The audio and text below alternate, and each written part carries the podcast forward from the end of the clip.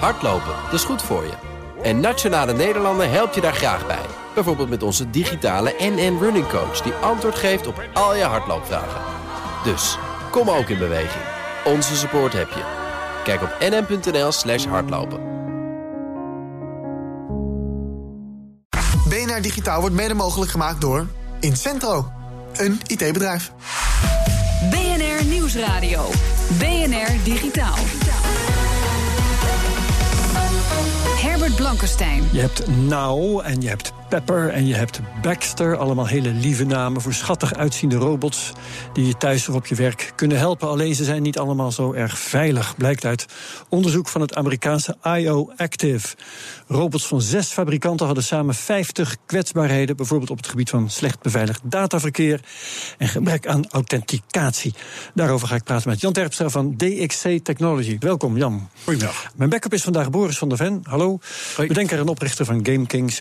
Jij hebt zelf een, eh, een Roomba uh, robotstofzuiger in Ja, huis. dat, dat klopt, ja. Is daar dit verhaal ook op van toepassing? Uh, nou, de versie die ik heb niet, want die heeft geen contact met de buitenwereld. Die, dat is een vrij domme stofzuiger die hele beperkte interactie Ja. heeft met zijn omgeving. Maar modernere Roomba's hebben, Hebben dat wel. ja. Die, kun je Ja, via internet updaten. Ja, en die, de- je zou de, de, zeg maar de, up, de update stofzuiger uh, op afstand kunnen manipuleren. Ja. Hoe eh, ga je nou na of je eigen robot goed beveiligd is? Is dat mogelijk eigenlijk?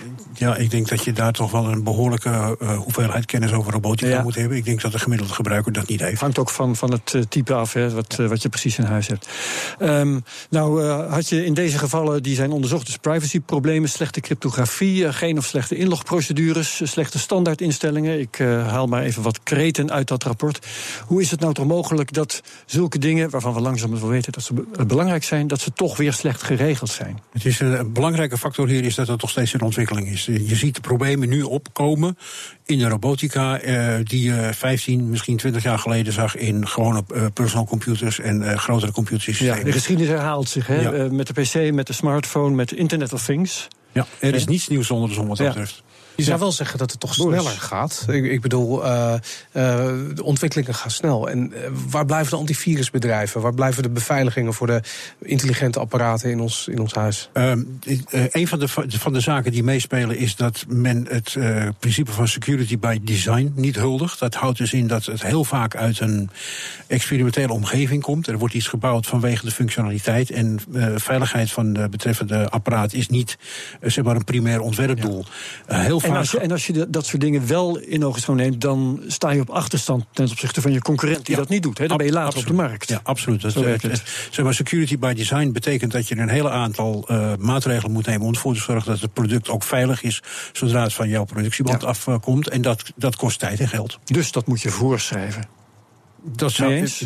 Nou ja, eh, net zoals Van dat je. overheidswegen. Net zoals je veilig, veiligheid voor roltrappen en, en liften eh Ja, en auto's. en auto's voorschrijft. Ja. Denk ik dat het heel belangrijk is om een minimaal aantal eh, beveiligingseisen te stellen aan dit soort interactieve systemen. Ja, wat zouden die eisen moeten zijn? Eh, nou, in elk geval zouden ze niet spontaan in de brand moeten vliegen. Eh, dat, dat is Nee, de eerste. Eh, ja. je, je zou, net als bij een roltrap. ten tweede zou je moeten kijken of je niet een beperkt handelingsperspectief aan zo'n ding moet opleggen. Dat betekent dat het alleen maar datgene doet waar het voor ontwikkeld is. Dus een, een, bijvoorbeeld een robot die krukken aan deuren zet in een autofabriek, die moet niet ineens gaan voetballen met versnellingsbakken. Die functionaliteit moet er gewoon niet in zitten. Dat, is, dat is een tweede. En je moet kijken of je ook die beperkte functionaliteit niet dusdanig vast kunt zetten in het ontwerp. Dat het ook niet later door een kwaadwillende is toe te voegen. Want dan zou de stofzuigerrobot iets heel anders gaan doen. Ja, het idee is dus dat als je hem zou kunnen hacken, dan kun je eh, er alleen maar mee wat hij eigenlijk toch al deed. Ja. Dat is wat jij bedoelt. Ja, beperkt handelingsperspectief. Ja, ja, ja. ja. Is het niet ook zo dat fabrikanten ehm, eh, merken dat de data die vergaard wordt door apparaten, door slimme apparaten, eh, dat die gewoon weten dat het heel waardevol is? Als je kijkt naar Samsung met de televisies die meeluisteren in de woonkamer, die data is heel erg waardevol. Ja. Eh, wordt vervolgens door de NSA en de Amerikaanse geheime dienst Ja. misbruikt. Ja, daar, daar heb je het over het privacy aspect. Hè. Dat staat even, even los van de directe cybersecurity van het apparaat zelf. Uh, het is totaal onduidelijk bij een aantal van dat soort geautomatiseerde systemen waar überhaupt die data naartoe gaat, waar het wordt opgeslagen. Het is niet het apparaat zelf. Vaak heeft dat ding een permanente online verbinding met een of andere service provider, waarvan ik niet weet, en het staat ook niet in de gebruikersvoorwaarden, wat er met mijn gegevens gebeurt. Ja. Uh, en ook daar denk ik dat een aantal eisen gesteld moeten worden. Ja, en in dit precies, want in dit geval, wou ik net zeggen, uh, zijn die gegevens dan ook nog wel eens niet versleuteld. Ja, het wordt op een vrij eenvoudige manier verzonden, zonder, zonder enige beveiliging. En ook de wijze waarop het opgeslagen wordt, laat nog wel wat te wensen over. Ja, ja. Boris zegt terecht, die uh, uh, fabrikanten die uh, zien de waarde van die data in, willen die data graag hebben. Maar ja, dan zou je toch ook verwachten dat ze de waarde ervan inzien dat alleen zij die data krijgen. Dat zou je wel denken. Uh, alleen de, be de beveiliging maar dat van is dat toch te naïef? dat is misschien te naïef, maar je ziet dat de, de beveiliging uh, weer in de traditionele fouten valt van vroeger. Ja, precies, daar hadden we het net over, inderdaad. En nou is er kort geleden, want ik noemde Internet of Things al. Mm -hmm. um, daar is over gediscussieerd. En toen is uh, onder andere door Kees Verhoeven van D66... Uh, um, en ook door het Duitse ministerie van Binnenlandse Zaken volgens mij... is geroepen om ontwerpeisen voor Internet of Things apparaten. Als ik me nu voor de geest haal wat die robots... zijn in feite ook dingen op internet. Ja. Dus als je daar wetgeving voor zou aannemen, dan zijn die robots automatisch gecoverd. Ik zou denken van wel. Uh, al is het natuurlijk een internetverbinding voor een koelkast die automatisch je boodschappenlijstje bijwerkt. Iets totaal anders dan bijvoorbeeld een medische robot. Die, die eisen kunnen ja. niet hetzelfde zijn. Ja. Um, wat, wat zou het verschil in eisen moeten zijn? Want inderdaad, uh, ik denk automatisch eigenlijk het meest aan robots in het huishouden. Jij hebt het uh, toch eigenlijk meer over industriële robots. Ja. Hè? Wat zouden de verschillen in voorschriften moeten zijn? Kun je daar iets van zeggen? nou, een van de zaken is dat de, de, de veiligheid van de interactie met de omgeving, dus zowel de statische omgeving jouw, jouw huisraad, als wel de personen in dat huis, hè, jij en je vrouw en je kinderen, daar zou een, een, een pakket van eisen voor moeten worden vastgesteld waar uh, een robot minimaal aan moet voldoen ten aanzien van de veilige interactie met de omgeving. Ja, ja, ja. Want die, die poppetjes die ik net noemde, die Now en uh, hoe heet die andere Baxter. Dat zijn juist van die dingetjes die eigenlijk alles moeten kunnen. Hè. Die wandelen door het huis. Nou ja, misschien kunnen ze niet zoveel, maar het zijn wel hele universele apparaten. Ja. En dat, dat beperkte handelingsperspectief dat jij noemt, is er niet bij. Nee, uh, terwijl ik wel denk dat dat in het ontwerp van een robot uh, verankerd zou moeten zitten. Want ik zou niet willen dat iemand extern functionaliteit aan die robot toe zou ja. kunnen voegen. die ik helemaal niet wil hebben als eigenaar. Ja, dus het is toch slechts een kwestie van tijd. Sorry hoor, dat, dat, dat, dat robots op een gegeven moment uh, bewust worden van de context waarbinnen ze opereren. En je eigenlijk niet meer weet waarom een robot doet wat hij doet. Ik bedoel, als die stiekem door je laadjes thuis aan het, aan het of ik zeg maar wat. Je hebt geen idee. Nee, je hebt, je hebt geen idee. Ja. Uh, wat dat betreft zou ik wel graag willen zien dat, dat er ook zeg maar, het vastleggen van de handeling uh, op de een of andere manier in de voorschrift We lachen daarom trouwens, hè, maar ik heb pas nog uh, vandaag las ik een verhaal over een, een, een telepresence robot. Ja. Dat is dus een iPad op wieltjes, die ook gehackt kon worden. En ja, als, die hoeft dan alleen nog maar armpjes te hebben, of hij kan door je laadjes snuffelen. Dat gaat gewoon gebeuren natuurlijk. Ja. Sorry Jan, ik onderbrak ja, Nee, maar inderdaad, als je kijkt naar het handelingsperspectief van robots die duidelijk een eigen intelligentie en interactie hebben, die is veel ruimer dan bijvoorbeeld van een uh, stofzuigrobot of, die, of een industriële robot. Maar ik denk dat je daar als eigenaar toch uh, van overtuigd moet zijn, ook, ook zeg maar in, de, in de leveringsvoorwaarden van zo'n bedrijf wat, je, wat zo'n robot aan jou levert, dat je in elk geval de zekerheid hebt dat het apparaat geen dingen doet die jij als gebruiker niet wenst. Dus toch maar weer in de huishoudelijke context, uh, robot, hou je bij het stofzuigen. Ja, of, of, bij, of bij het maken van het, uh, van het boodschappenlijstje of het uitlaten van de hond. Oké, okay, dankjewel. Jan Terpstra van DXC Technology. BNR Nieuwsradio. BNR Digitaal. Onderzoek naar Stonehenge gaat meestal over de architectuur van dat 4000 jaar oude bouwwerk. Stonehenge is nu digitaal opnieuw opgebouwd. En daarna is geanalyseerd hoe de akoestiek van Stonehenge vroeger was. En there's een app for that, ontdekte redacteur Ivan Verrips. Deze virtuele tour herstelt Stonehenge tot lang voordat het bouwwerk eruit zag als, nou ja, laten we eerlijk zijn, een ruïne. En ook tot lang voordat modernigheden als wegen de akoestiek van het bouwsel beïnvloeden. De onderzoekers hebben Stonehenge digitaal opnieuw opgebouwd en daarna software gebruikt om de akoestiek te reconstrueren tot zoals het klonk toen alle stenen er nog waren. What this new VR technology is offering is a possibility a chance to, well, return back and see and also hear what this place used to look like in the past. En dat geeft een totaal andere atmosfeer. Volgens Dr. Rupert Till, verbonden aan de Universiteit van Huddersfield, klonk Stonehenge een beetje als een gigantische badkamer. Dat geluid kennen we nu allemaal, kunnen we ons goed voorstellen, maar dat was 2000 à 3000 jaar geleden minder bekend. Simpelweg omdat er toen geen grote stenen gebouwen waren. So this would have been one of the few human-made places where you'd have heard these kind of acoustic effects. Er zou vooral een bijzondere echo hebben rondgehangen. Well, if I tap this drum now, you hear a little bit of an echo. Um, when all the stones are put in place, there's a much more powerful set of enclosure, a slight reverberation, more echo, and it changes more as you walk around. Voor de app componeerde Til een soundtrack met neolithische muziek, gemaakt met prehistorische instrumenten, zoals dierenhorens en fluiten gemaakt van beenderen.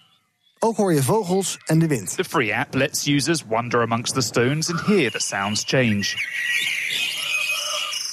Our app shows different phases of that development, so you can see what it looked like um, 5,000 or 4,000 years ago through that kind of thousand years of development. Til weet overigens niet of Stonehenge specifiek voor zijn goede geluid gebouwd is, of dat die bijzondere akoestiek gewoon toeval is. But the team says its acoustic features are as good as some concert halls and are particularly suited to loud, rhythmic music. Een verslaggever van de BBC probeerde de VR-app en was onder de indruk. This, a chance to say goodbye to the 21st century and experience the lost sound of Stonehenge. David Sillito, BBC News. En als je zelf een bezoekje plant aan Stonehenge, de digitale versie, die app, die je overigens ook gewoon thuis of op je laptop kunt draaien, die is gratis te downloaden. Een link staat op bnr.nl/slash digitaal. Lekker knippen en plakken, een van de geneugten van het internet, maar dat kan ook onaangename verrassingen opleveren. Dat hoor je straks. BNR Nieuwsradio. BNR Digitaal.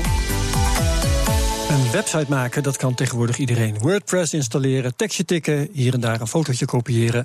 Oh, met dat laatste, dat kan je tegenwoordig duur komen te staan, zag redacteur Ivan Verrips op de televisie. In april kreeg ik een mail. Zoals blijkt maakt u gebruik van één of meer van de prachtige foto van Hollandse hoogte. Ik krijg wel vaker spookfacturen, dus ik dacht, uh, daar hebben we er weer één. Maar deze keer klap ik er niet in. De rekening bedroeg op dat moment, ik geloof 260 euro. Een half jaar later krijg ik een mail van een advocaat. Uh, het verhaal over de foto en dat ik uh, met het verzoek om 820 euro te gaan betalen. 820 euro voor een foto waarop een beschuit met muisjes te zien is. Je hoort een casus uit de rijdende rechter van deze week. Die een keer niet over het recht van overpad, ruzie in de buren of een schutting gaat. De dame is Jetty Kuiper, een zelfstandige die actief is als doula, lifecoach en stervensbegeleider. Op haar website stond de foto in kwestie. Ik heb deze foto gevonden op uh, de site Dutch Free Card. Dutch Free Card, ja, dat is free is gratis voor mij. Ja. De foto is dus gekopieerd van Dutch Free Card. Maar ja, de foto is gemaakt door Ton Poortvliet en te vinden op de portal van Hollandse Hoogte. Had mevrouw Kuiper dat kunnen weten? Hollandse Hoogte vindt van wel. Als ze contact met Hollandse Hoogte had gezocht, dan hadden we het heel goed kunnen uitleggen dat zo'n site als dat ja, daar komt die foto dus niet vandaan in licentie. Die leveren wij of de fotograaf. Vindt u uh, mevrouw naïef? Um, ja, ja. Ik vind het vrij naïef om te stellen van nou, die foto's die kan ik gewoon gratis gebruiken. Ook op Dutch Freecard is de foto ontdekt door het bureau dat voor Hollandse Hoogte onderzoek doet naar dit soort rechtenschendingen. U zegt hem van Dutch Freecards afgehaald ja. hebben. Ja. Wat wij op die website gezien hebben is dat er Dutch Freecards met een copyright teken op, op de foto stond. Ja. Maar op uw website stond die afbeelding anders. Dat heb ik bewust afgehaald, dat vond ik niet mooi. Ook volgens een deskundige tijdens de hoorzitting is er sprake van een grove schending. Als je er gebruik maakt van bronnen die niet legaal blijken, dan ben je eigenlijk uh, dubbel de pineut. Nou, driedubbel door dat bijsnijden. Tijd voor de uitspraak. Rechter John Reed signaleert dat het bureau niet handig gecommuniceerd heeft, maar... Daar staat tegenover, mevrouw Kuiper, dat u wel degelijk een objectieve, driedubbele auteursrechtelijke inbreuk hebt gemaakt. U eist van mevrouw Kuiper in deze procedure een schadevergoeding van 615 euro. Ik kom op een ander bedrag uit. U betaalt 200 voor de door verweerder misgelopen licentievergoeding. 200 voor het zonder toestemming gebruiken van de foto. En ik verhoog dit bedrag met 100 euro voor het verminken ervan. En in totaal 500 euro. En dat moet dan maar een les zijn voor iedereen. Met een website foto's van anderen overnemen gaat vaak niet onbestraft. De hele uitzending van de Rijdende Rechter, geloof het of niet, die kun je vinden op bnr.nl/slash digitaal. BNR Nieuwsradio. Herbert Blankenstein. Als een website of app op basis van data kan kiezen welke muziek jij graag wil horen, wat je wilt lezen of wat je wilt eten, dan scheelt dat jou zelf weer het maken van een keuze. Maar hoe zorg je ervoor dat de goede keuze gemaakt wordt? En welke gevolgen heeft dat voor hoe sites en apps werken en eruit zien?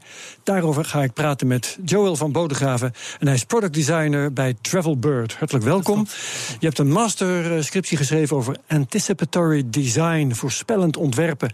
Leg eens uit wat het is. Ja, anticipatory design in het kort is eigenlijk, ze omschrijven het als uh, design that's one step ahead. Dus uh, op basis van jouw geschiedenis, op basis van je data, wordt je gedrag eigenlijk voorspeld en worden er al su suggesties gedaan bij bijvoorbeeld muziek, maar ook bij Internet of Things voor temperatuur bijvoorbeeld, kijk naar de Nest thermostaat. Dus het anticipeert Die het gedrag. leert wat jij uh, voor gedrag hebt wanneer je thuis bent Ja, en zo- wat voor temperatuur je lekker vindt enzovoort. Precies, maar kijk, we laten allemaal spoor na. Dus uh, we, we hebben allemaal gsm bij ons en we surfen allemaal op internet. En uh, we laten een spoor na en, en, en smart technology gebruikt zeg maar, die data om ons gedrag en onze behoeften te anticiperen. Ja, dat, dat kan technisch. Uh, je kunt je voorstellen dat het rationeel is, dat het mak leven makkelijker wordt. Uh, er zijn mensen die het ook makkelijker vinden. Er zijn vast ook mensen die het creepy vinden, want dat hoor je wel eens. Uh, onderzoeken jullie ook welke mensen, hoeveel mensen je daar nou precies een dienst mee bewijst? Ja, dus, dus mijn, mijn onderzoek ging over hoe anticipatory design, zeg maar, onze relatie met te technologie challenged. Dus ik keek van, nou oké, wat zijn, wat zijn um, de kansen, maar ook wat zijn de bedreigingen en hoe kunnen we hier eventueel op inspelen. En juist inderdaad die, um, die keuze van, ik, van wil ik wel zeg maar een volledig geautomatiseerd leven of wil ik juist alles in eigen in, in on control hebben, dat is een uh, belangrijke discussie. Ja, ja. En, en jij noemde de thermostaat van Nest.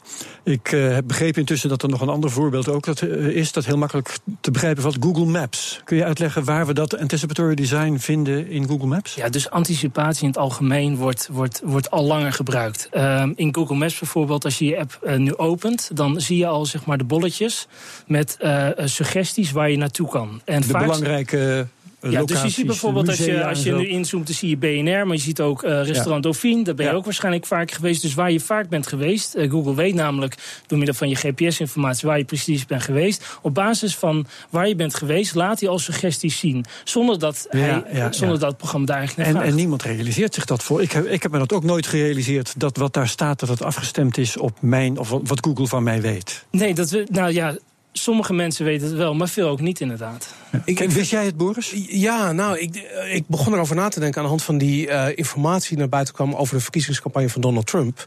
Uh, het fake nieuws, uh, wat iedereen eigenlijk voorgeschoteld kreeg op Facebook. Wat natuurlijk gebaseerd is op je likes. Dus een bepaald voorbeeld ja. van anticipatory design is, is, de informatie die wij, of die wij, maar die, die de Amerikanen kregen. Met andere woorden, je wereldbeeld wordt beïnvloed door een een of ander algoritme ergens.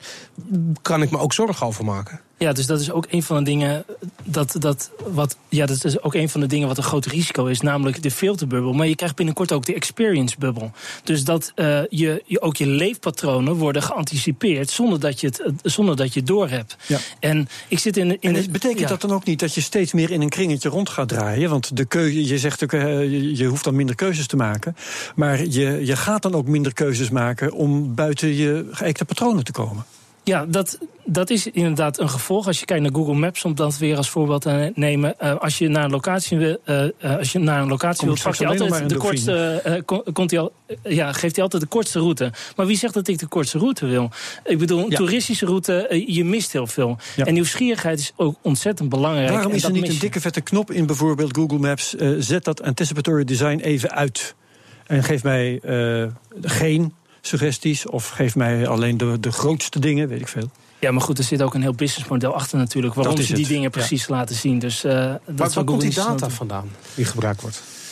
Nou, die data, die, die data wordt getrekt via verschillende dingen. Ik heb een boek eh, eh, eh, gelezen van... Je hebt wel iets, te ook, verbergen. ja. En, Ja. en het wordt door verschillende... op websites, via verschillende apps... wordt je data gemined en uiteindelijk wordt je ook getracked. En ze, ze gebruiken verschillende bronnen... om uiteindelijk te kijken ja, hoe ze daarop kunnen anticiperen. Jan Terpstra is hier ook nog heeft een vraag. Ja, nou, ik heb een opmerking. Eh, bij mij werkt het niet, want ik ga af en toe een half uurtje random links zitten klikken. Dus mijn gedrag op internet is volkomen onvoorspelbaar. En ik Ja. vertel ook Google Maps, daar ben ik helemaal niet geweest. Maar niet iedereen zal die energie hebben om elke dag een half uur te. Nou, het is een scriptje wat het doet. Ah, oké, oké. Niet iedereen kan dat, Jan. Maar goed, eh, Joël, hoe zorg je dat, dat de, de goede keuzes, de handigste keuzes, de, weet ik veel, de mooiste keuzes worden gepresenteerd aan de juiste mensen? Ja, dat is, een, eh, dat is een lastige uitdaging. En daarom ga ik ook onder andere eh, mijn resultaten delen. Om uiteindelijk te komen tot een soort van manifest. En samen met een paar honderd designers eh, ja, gaan we nadenken over ja, wat voor designprincipes we kunnen introduceren. Om ehm, die automatisering binnen ook dat design eh, een beetje eh, ja, te kunnen controleren. En ook dat gebruikers ook daadwerkelijk eh, de juiste keuzes voorgelegd krijgen. Ja, en moet je dan misschien niet ook een bepaald percentage voor de verrassingen, een bepaald percentage random dingen erin gooien? Nou, kijk, het, het- het ding is, alg- algoritmes zijn heel erg binair. Dus het zijn eentjes en nulletjes. En ze begrijpen de context niet waarin je zit. Dus voor, eh, bijvoorbeeld als ik een banjo koop... dan zou eh, Google denken dat ik een fan ben van banjo's. Maar het- ik, ik koop zo'n banjo vanwege nostalgische eh, gevoelens van mijn opa. Kijk, en die en meaning maar snapt één hij keer niet. één. Dus eigenlijk zouden we feedback moeten kunnen geven aan algoritmes. Dus dat ze meer conversational worden. Ja, ja, en zo ja, ja. kunnen we uiteindelijk rijkere ervaring creëren. Nog meer likes. Nog meer likes? dat Nog zou ik niet zoeken in likes. Nee? Nee. Ze moeten echt intelligenter dan dat. Ja, dat denk ik wel. Ja. Vind jij, dit, eh, vind jij dit een goede richting, Boris? Jij, ik jij vind de het richting die Jan gaat. eh, Ja, ik vind wat Jan zegt, dat er, eh, ik wil een app hebben die mijn, mijn, mijn informatie in de cloud eh Scrambled. verstoort. Ja, whatever. Maar ik, ik maak me gewoon Er is een zorgen. markt voor, Jan. Kun je eens even eh, eh, delen met iedereen? En dan liken wij dat weer. Ja, Ik, ik zal even kijken of ik het kan vinden. Het draait ergens in mijn browser, maar het is vast te achterhalen. Ja. Ehm, Joel, ehm, je, je eh, bent bezig met een manifest over anticipatory design. eh, Om ervoor te zorgen dat het verantwoord gedaan wordt. Ja, dus ehm, ik heb gestudeerd aan Hyper Island. En daar waren we ook heel erg bezig met anticipatie binnen design. En eh, via ant- www.anticipatorydesign.com kan je aanmelden om mee te denken over dit onderwerp. En zo proberen we uiteindelijk een website te creëren met allerlei cases. Om te laten zien hoe anticipatie wel eventueel goed kan werken. eh, eh, ja, binnen de Internet of Things, en binnen software. Dus als je interesse, eh, als je interesse hebt, join. Oké, hartelijk bedankt. Dankjewel. Joel van Bodegraven. BNR Nieuwsradio. Digitaal. Foto's en video's manipuleren, dat is niks nieuws. Het gebeurt al tijden. Maar wanneer heb je voor het laatst fake voices gehoord? Die technologie komt binnenkort voor iedereen beschikbaar. Ontdekte redacteur Ivan Verrips. Na fake nieuws en fake video hebben we nu ook fake audio. Want met een minuutje spraak van een willekeurige persoon kan de Canadese start-up de stem kopiëren. En daarna laten zeggen wat jij wil. I'm not a robot. My nation is always different. Wat het unieke hiervan is, is dat je niet alleen de woorden die iemand zegt kan aanpassen, maar ook, zoals Barack Obama al zei, de intonatie. I'm not a robot. My nation is always different. Oké, de kwaliteit van de stemmen is nog niet al te best. Het klinkt nog een beetje statisch en computerachtig, maar je snapt het idee wel. I'm not a robot. My nation is always different. Lyrebird is bezig met het ontwikkelen van een API, zodat iedereen stemmen kan uploaden en er daarna snel een robotstem van kan maken. Dat klinkt misschien een beetje eng. Met deze technologie kan je immers iedereen teksten in de mond leggen. Lyrebird heeft dan ook een ethische verklaring op hun website staan. Maar ze zeggen ook: door het openstellen van deze techniek maken we mensen er juist van bewust dat deze technologie bestaat. Het is dus eigenlijk een beetje Photoshop voor audio. Wees jezelf ervan bewust dat de mogelijkheid tot manipuleren bestaat. En zo kan je dus een heel gesprek organiseren. Hey, Donna, have you heard about this new technology? Are you speaking about this new algorithm to copy voices? Yes, it is developed by a startup called Lyrebird. This is huge. They can make us say anything now, really anything. Lyrebird is trouwens niet het enige bedrijf dat hiermee bezig is. Ook Adobe werkt hard aan deze techniek. Het zou kunnen worden gebruikt om bekende mensen automatisch audioboeken in te laten spreken. Voor personal assistants of voor een nepgesprek zoals dit dus. The good news is that they will offer the technology to anyone. This is huge. How does their technology work? Hey guys, I think that they use deep learning and artificial neural networks. Hillary is right, and I can tell you that their team is great. I wish them good luck. I'm sure they will do a good job. En uiteindelijk komt deze techniek dus publiekelijk beschikbaar. Als je op de hoogte wilt blijven op bnr.nl slash digitaal lees je er meer over. BNR Digitaal wordt mede mogelijk gemaakt door Incentro, een IT-bedrijf. Business Booster. Hey ondernemer, KPN heeft nu Business Boosters. Deals die jouw bedrijf echt vooruit helpen. Zoals nu, zakelijk tv en internet, inclusief narrowcasting... de eerste 9 maanden voor maar 30 euro per maand. Beleef het EK samen met je klanten in de hoogste kwaliteit. Kijk op kpn.com slash businessbooster. Business Booster.